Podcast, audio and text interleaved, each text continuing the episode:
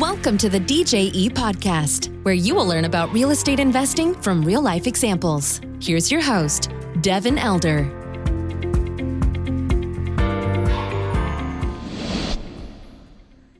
Okay, hey, welcome to the show.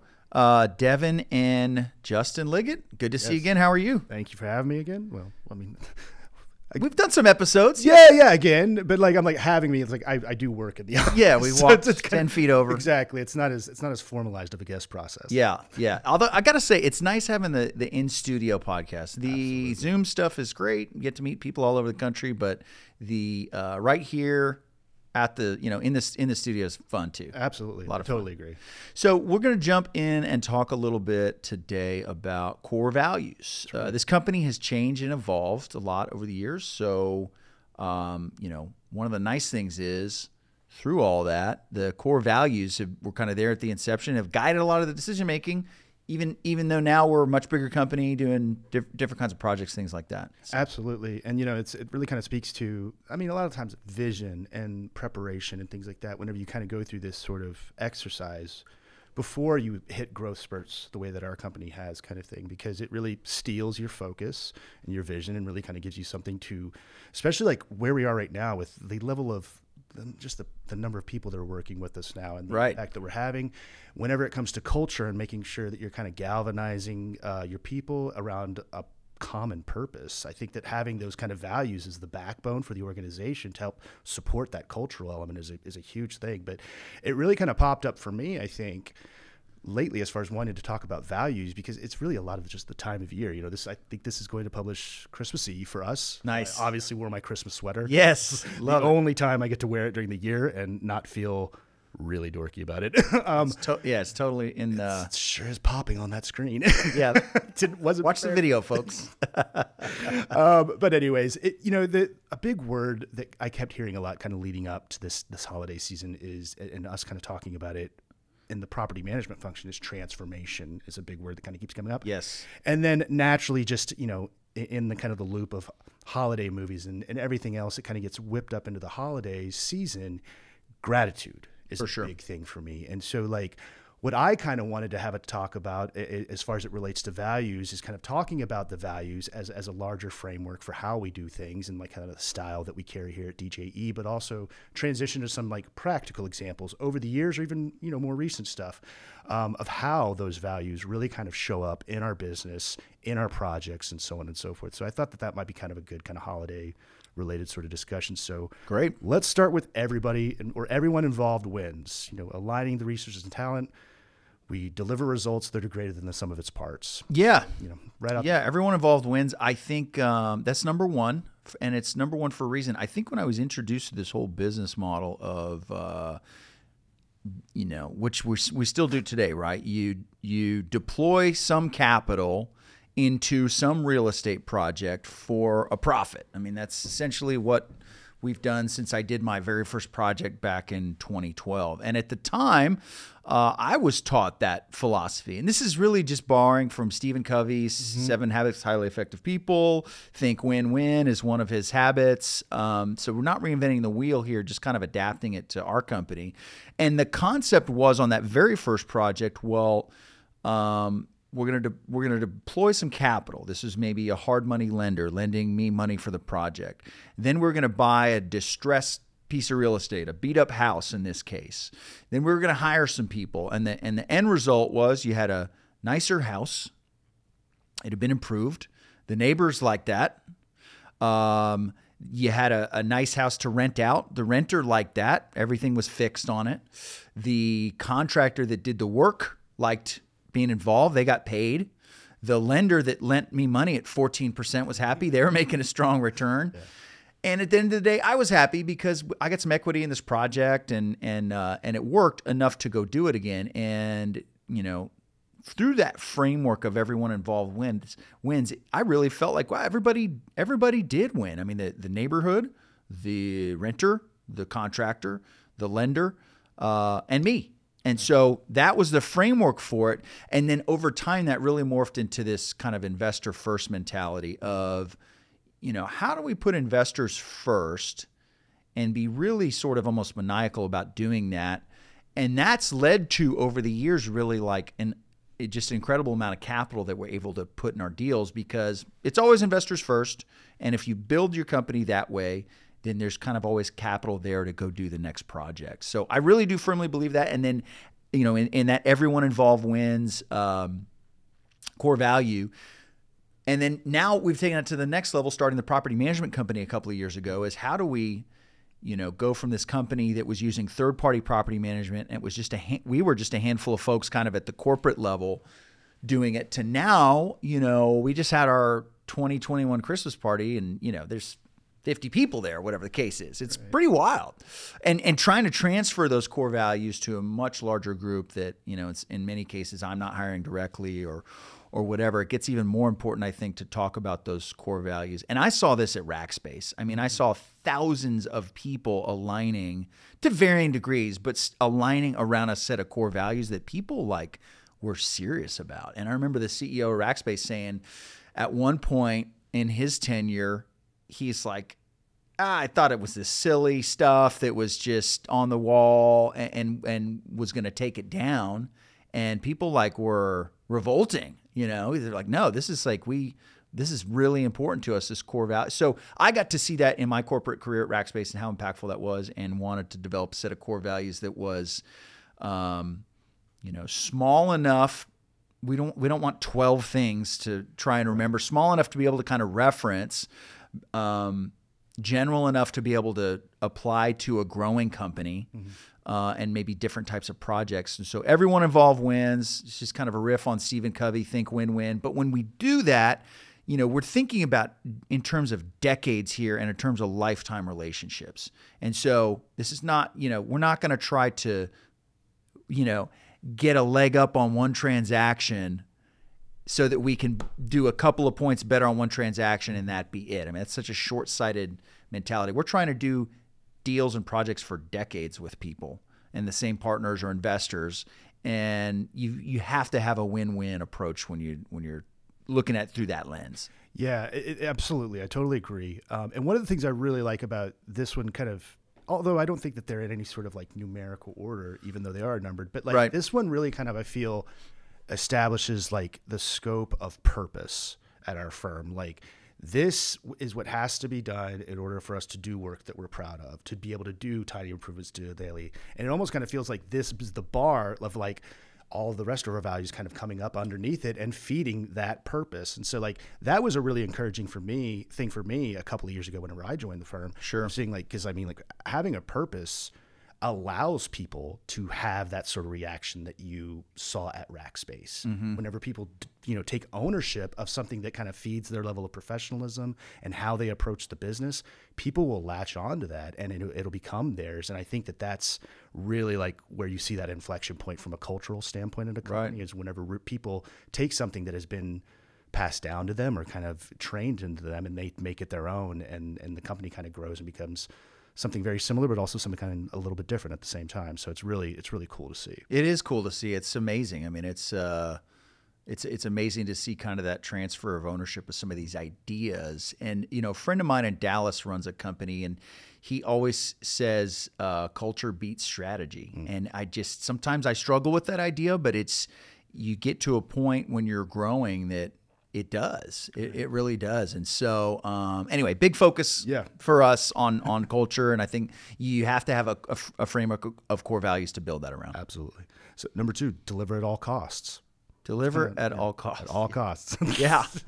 Yeah. This is one of my favorites because I, I found early in this company um, that I had seen some people in the business of basically taking on capital uh, with what I thought was kind of a flippant approach to you borrow some money or you take on investors' capital, and well, they know the risks and hopefully it works out.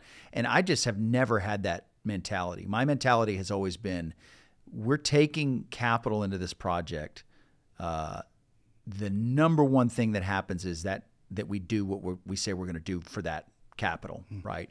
And so that's been a focus of the company ever since inception, right? So we don't get into risky projects that we feel like we couldn't deliver on. We always make our distributions. Uh, we did have a period in COVID where we paused them, like a lot of people, but then we caught back up on that, right? We didn't use that as an excuse to say, well, you know, world's kind of on fire. We don't have to pay distributions. We didn't do that, right? We paused it for a little bit, and then as soon as it was prudent, back to distributions, catch everybody up. So delivering on that for investors is, uh, and I talk about all the time internally, is like this why we exist, mm-hmm. right? So um, it seems like one of those things that's kind of self evident to me that should be obvious, but it bears putting on the website, talking about it, building into the core values. It's it's that important. Um, and if that means there's got to be some heroic effort behind the scenes happening from time to time, absolutely deliver at all costs. It's that's you know we, we can't exist as a company and continue to do projects if some of our projects do well and some of them don't. We've got to deliver on all these projects. Absolutely. That was kind of an interesting thing that you brought up because I mean, I transitioned, I was on the investment management side of this business prior to coming over into multifamily and private equity uh, investing.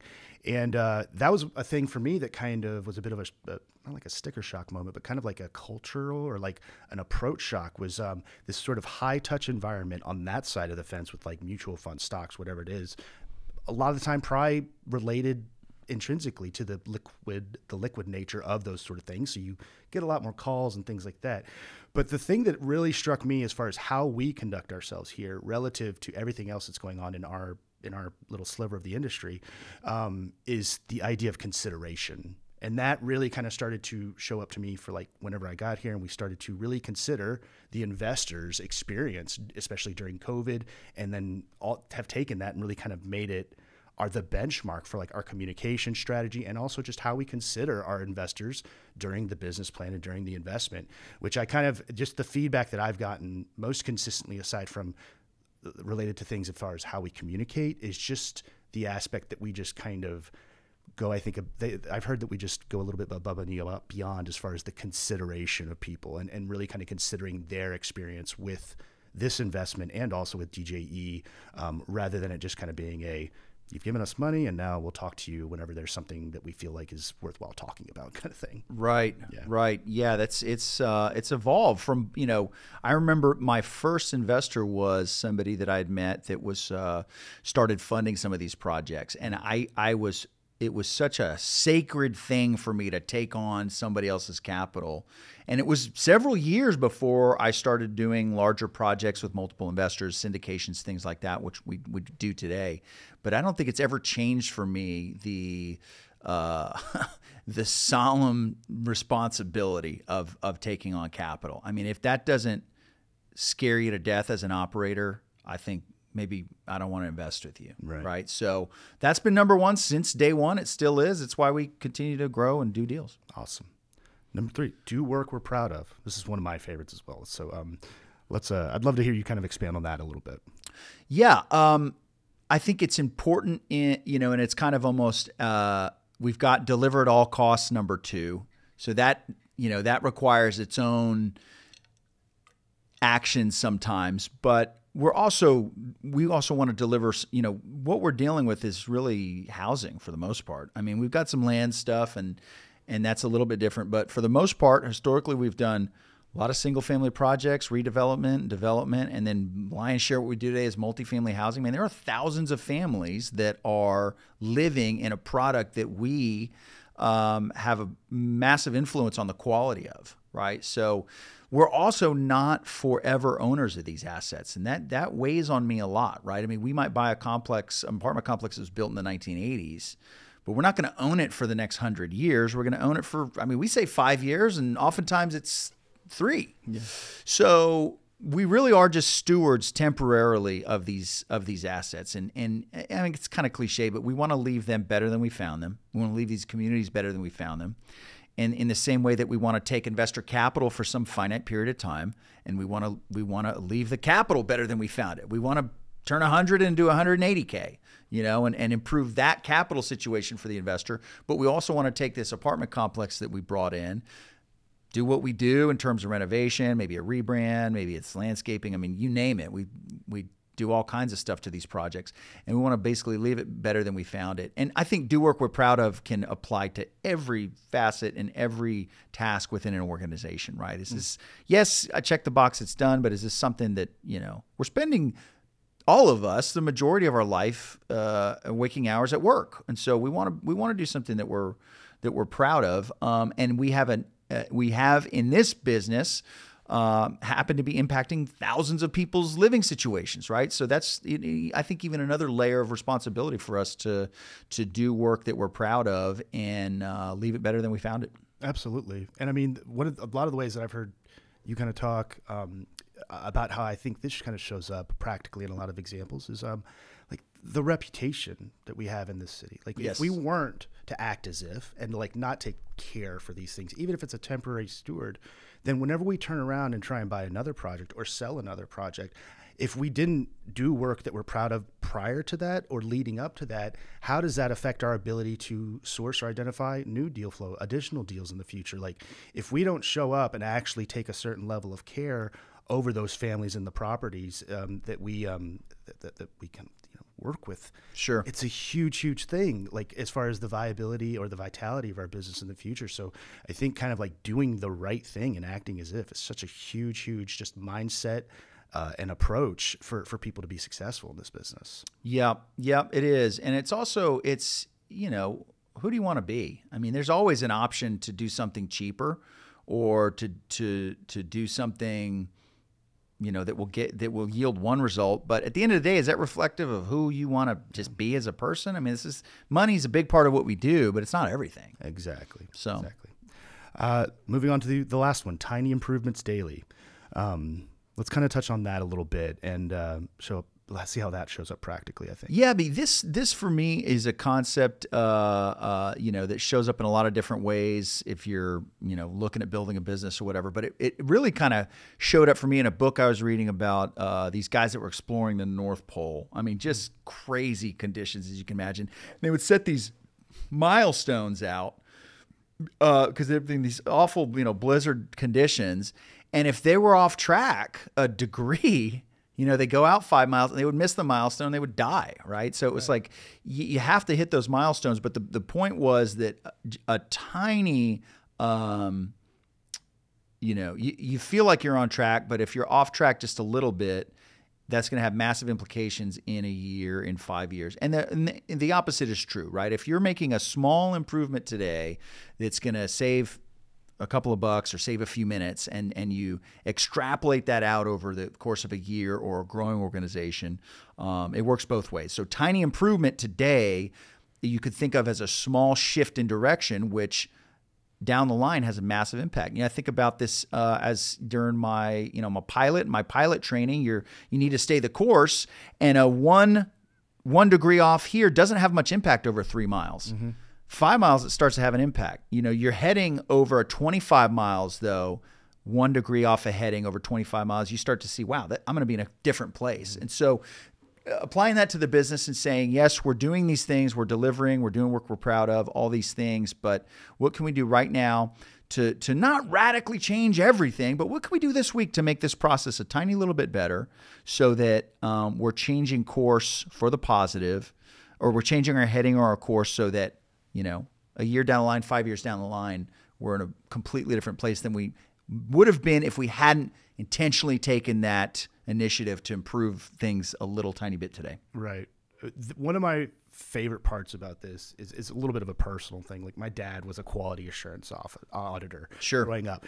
And so like though it wasn't explicitly conceptualized or framed to us this way, like the the balance and the trade-off between efficiency and effectiveness was like a huge, huge concept in our household. And it really kind of speaks, I think, to a lot of what, what you're kind of describing in the sense that like whenever you make small small changes it can have a positive or a negative impact and it's like what are the value of those some of those smaller things that maybe don't yield results um, if you don't get to that next check mark or that next sort of thing Right. And i think that whenever you take it from an investment standpoint and a business uh, purpose kind of how we work whenever you take into account the size of these projects and how many you know units are in an overall project and then those sort of small you know gains in step or missteps and like because of the sheer size of them sometimes Right. the exponentiality of it becomes become like something that you have to keep an eye on whenever it comes to efficiency and effectiveness So Right. that was kind of a thing that from like a process wonk standpoint and growing up with somebody who was one um, really kind of I was like you know what, this is totally efficiency versus effectiveness kind of thing right here and Yep. really kind of spoke to me that way